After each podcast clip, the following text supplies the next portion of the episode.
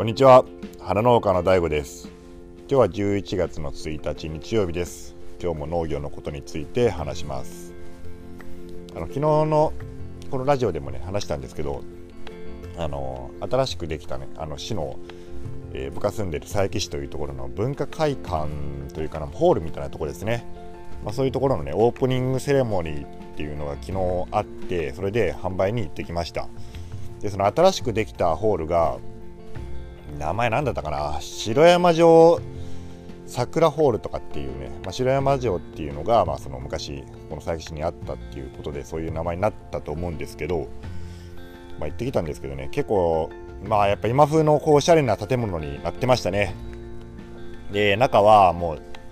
えー、コンクリートの打ちっぱなしの壁ですね。まあ、それに、えーっとね、音楽スタジオとかもあって、えー、それは収録スタジオですね。それがふたつありましたかね。ガラス張りのおしゃれなスタジオがありましたので、あと会議室とか、あとキッチンなんかもねありました。その大きいキッチンですね、えー、それとかね子供の遊び場とかね、あと和室なんかもあって、すごいあのなんかいろんなことに使えそうななんか立派なホールができてましたね、うん、でえっとねホールもね大きいのから小さいのまであって、その小さいホールでもこう大きいねホールの中にこうすごい大きいスクリーンがあって、そこであの昨日はね音楽イベントみたいなのがあってたんですけど、そこであのスクリーンがあって打ち出されて、えーまあ、それをね僕見てたりしたんですけど、すごくね音も良くて音響がなんかすごい気持ちよかったですね。で昨日はその中はねそういうさっき言ったような音楽のイベントとか、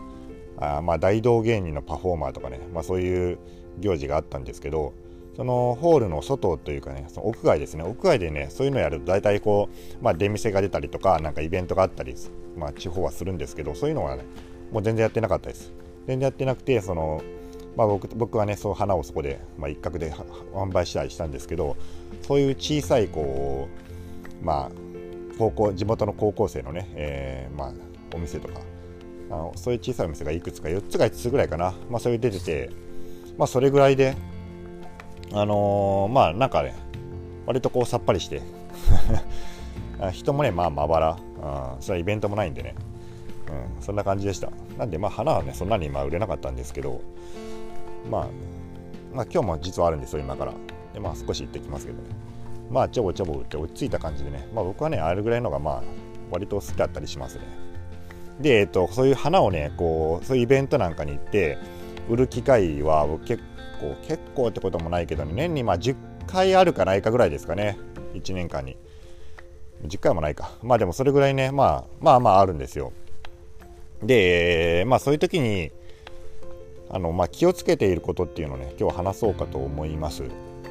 まあ、それは例えばね野菜作ってる人なんかでも、まあ、野菜をどっかでね、えー、マルシェみたいなところで売るみたいな機会も、まあ、あろうかと思いますので、まあ、何か参考になることがあればいいかなと思ってそういう話をします。で僕の場合ですね、えーまあ、花を作ってるん で, で花は鉢物です、えー、切り花じゃなくて鉢植えの花、まあ、それを売る時に話してることなんですけど、まあ、僕の場合はねこう知らない人との初めてのこう会話っていうのはねもうすごい苦手なんですよ。でまあ一人でねこう話す時はね、まあ、そ, のそんなにこれ聞いてる人もいないし、まあ、適当にね、えー、ペラペラ、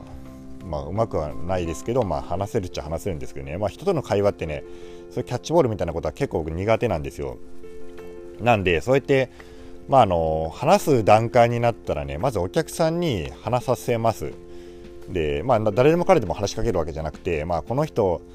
えーまあ、ちょっと買う気あるなんか商品を選んでるなっていう風なのが分かったら、えーまあ、お客さんに質問します。であのーまあ、基本的にはね花を買う人ってみっつの場合っていうのが考えられると思っていて、まずはプレゼント用で、その他には、まあ、家に飾る用で、もう一つはね、まあ、自分が鑑賞する用っていうのに分けられるかなと思ってます。で一つずつ説明しますけど、まあ、プレゼント用の時は、まあ、相手がねその、まあ、誰に誰かにプレゼントしているっていうことをね、まあ、会話の中で聞き出すんですよね。でそれが分かった時は、まあ、どういう人に送るのかを聞いて、まあ、その人の、まあ、好みの色とかね、まあ、どれぐらいの管理ができるかを聞きます。やっぱ気をつけないといけないのは、まあ、男性だった場合男性だった場合あんまりないですけどね、男性に送るっていうのは。まあでもそういう時はまあ色もね、あのー、まあ基本的に赤ですね、えー、まあこれ偏見かもしれないけど、まあ大体男性はね赤の色が好きです。で、えーまあ、管理はそんなにやっぱ難しい管理ができないので、あのーまあ、最低限の管理だけを伝えたりしますね。まあ、水を水をやる時のまあ注意とか、まあ、置き場所、まあ、それぐらいかな。でまあ女性だったり花が好きな人に送る場合っていうのはまあほとんどやと思うんですけど、まあ、そういう時はね、まあ、その人の、まあ、どういう、えー、花をね日頃楽しんでいるかっていうのをまあ聞いて、うんまあ、それをお勧めすることはあります。で、えっと、次にね家に飾るよってさっき言ったんですけど、家に飾るよっていうのはね大体お客さんが来る時に買いますね。まあ、すごい具体的に言うと、まあ、これ例えばなんですけど、あのー、そうですね、家庭訪問とかあそういう時は結構花売れたりするんですよ。うんまあ、先生が来るから家にね、えー、花の一つでもないとみたいな感じなんでしょうけど、まあ、見えですよね。そうそうで結構売れるんですそういう時って。でそういう時は、うんあのー、それが分かればですね、えー、どこに飾るのかっていうことですね。であとそのそこにスペースがどれぐらいあるのか、あと他の花が、まあ、どっかその近くに置いてあるかとかを聞きますね。やっぱそのどこに飾るのかっていうのはまあもちろん、例えば玄関とかが多いですけどね、玄関とかはまあスペースがあんまりないことも多いんで、うんそうですね、あんまりその大きいタイプの大きくなるタイプのやつはおすすめしなかったりとか、あとどっちかしたらその濃いめの色よりか明るめの色を勧めたりしますね。で他の色花がある場合、例えば他の花がすごいねあの明るい明るいというか、まあ、濃い感じの赤の花があったりする場合はあちょっと薄めのね、えーまあ、黄色とかピンクとかのおすすめおすすめしたりします。で白い花がない時は、まあ、白い花もいってんあったりよかったりあるとすごくよく見えたりするんで、まあ、そういうことも話したりしますね。うん、であとねあの最後に自分用の時ですね、まあ、自分用っていうのは、まあ、いわゆる花が好きな人ですね。まあ、花が好きな人が、まあ、これなんかちょっとうちの家にも飾りたいとかっていう感じで、まあ、ただ単純に自分が趣味のために買う人、まあ、そういう人はね、まあ、まず大事なのはその人が以前その花を購入したことがあるかどうかっていうのを聞きますね。で聞いてそういう時にどういう印象を持ったかでね、そのその後の展開展開っていうほどのね大げさなもんではないですけど、まあ、その後の話し方っていうのが変わってきます。で良い印象を持っている場合、えー、その花を前買ったことがあるあって、えー、すごく花が長く持ったとかね、えー、そういう印象を持っている場合は、えー、まあそういうもちろん過去にそういう経験をしてますよね。だからねそのことを聞いて、まあ、どこに置いたんですかとかどういう管理してたんですかってもう僕は完全に聞き役に徹してもうとにかく褒めます。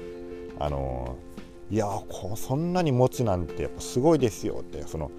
ね、あの半年経ってまた花が咲いたとかってもし言ったとすると、いやそんな半年後にそんな花咲かせるなんてもう普通はできないですよ、どうやったんですかっつって、そのねもうとにかく聞き役に徹してもうとにかくもう、あのー、褒め殺します、ね、ですごい気持ちよくなってもらって、まあ、その花を前に買ってよかったな、まあ、その時にまた花買ってくれるかどうかっていうのはまあ別ですけどね、でもその以前にその自分が売ってる同じ花をね、まあ、買ってよかったなっていうふうにまあ、思わせる印象づけるっていうようなことをね結構やったりしますね。でまあそれの時はねまあそんな単純にそんだけなんですよ。で、えー、次ねそのその花を買って悪い印象を持っている時っていうのは結構あります。そういう時はね例えばどういうことかっていうと、もう花買ったけどこの花買ったけどあのなんかすぐ花が散ってしまったんよねとかね、えー、そういう印象経験を持っている人、うん、結構言うんですよねそういう時って。でそういう人はねおいその時はどういうふうに言うかっていうと、まあ、その時の状況を聞いて、えー、アドバイスしますね。えー、でその時に、ね、大事なのが、まあ、その花を購入して楽しむことで、まあ、どこまでやれば成功なのかどこまでやるとゴールなのかっていうのを明確にこう明示してあげるっていうことですね。うんでえっと、例えばね僕が、まあ、売っているこのベゴニアっていう鉢物の場合は、僕はよく言うのはいっかげつはん持てば成功ですよっていうようなことをね結構言ってあげるんですよ。でこれは特に、まあ、花このベゴニアを買うときに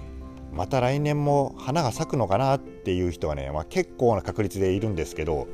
まあ、そういう人に言うと結構これ有効です。で来年もまた花が咲くのかなっていうふうに思ってるってことは、まあ、来年もまだ花が咲かなかったら失敗だっていうふうに思ってる可能性があるんですよ。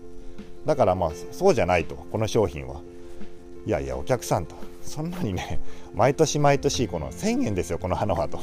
せんえんの花を買ってそんな毎年毎年花が咲くなんていうの、そんなことはまあよっぽどの達人でもない限り そ, もうそんなことは無理ですよ、普通の人にはできませんと。お客さんこれいっかげつはん持ってこれどうですかと、この、このね美しいこの花がいっかげつはんも楽しめたらもうそれで成功じゃないですかっていうようなことをね、まあ、言ってあげるんですよね。でそういうことをまあ言うことによってね、ああまあそうなのかっていう意識がこう出て、あじゃあ以前いっかげつはんぐらい持ったからあれは成功だったのかっていうふうにねこう意識が変わるわけです。で、まあ、これはねあのー、まあ 鉢, 鉢だからねやっぱりそういうふうにみんな思っちゃうんですよね。またずっと花が咲くもんだろうって。で、まあ、この花を楽しむことが一つの、ね、趣味だとすると、まあ趣味というか、まあ、ゲームですよね、まあ、ゲームだとすると、まあ、勝負がつかないゲームとかね、そのゴールがないゲームってその面白くないじゃないですか、うん、だからねそれをねこうこっちから提示してあげるわけですよ。まあ、これは 花, 花は枯れますと、うん、いつかいつか枯れるけどここまでいけば成功ですと、うん、っていうことで、まあ、言ってあげることによって、まあ、いっかげつはん持ったお客さんはねそこでね成功体験がまあ得られると僕は思ってます。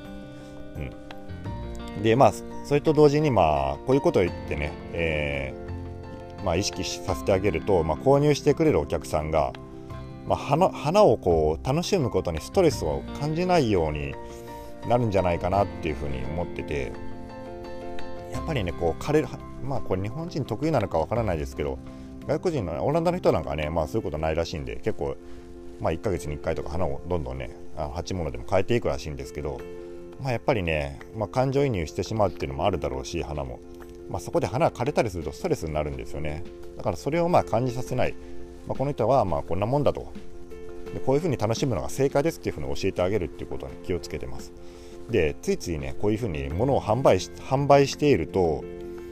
まあ、ついこうあれじゃないですか、いいことばっかり言ってしまいがちじゃないですか。この花はあの綺麗ですよとかね、うちの商品はこんなにいいですよってこうえー、ついついいいことばかり言ってしまいがちですよね。でもねそこであえてその商品の、まあ、悪いところ、まあ、この花はいつか僕の場合だったらね花はいつか枯れますと、まあ、そういうことを言うことによって、まあ、逆にですねあのー、まあ信頼感も得られるっていうこともあるんじゃないかっていうふうに思うし、まあその悪いことがあるけどそれ、それでもあえてその商品を買うことに、まあ、価値があるっていうねこのメリットを提示提案するっていうのが、まああのー、なんかその、まあ、マーケティングというかその販売の手法っていうのでね、えーまあ、あるらしいんですよね。そういうのはあえて悪いことを言って、まあ、その上でその価値を提案するみたいな、まあ、あるらしいんで、まあ、僕はそれをねやろうと思ってやってたわけじゃないけど、まあ、最近そういうのを知ってからあ、まあ、自分が話してるのって、話してるのって、まあ、こういうことなのかもなとか思ったりしました。はい、えー、まあそんな感じでねちょっとまあな長くなってしまいましたけど、まあ今日の話は以上です。じゃあちょっとまた今からね、えー、ハウスの花にちょっと水をやって、まあ、販売に行ってきたいと思います。それでは皆さんごきげんよう。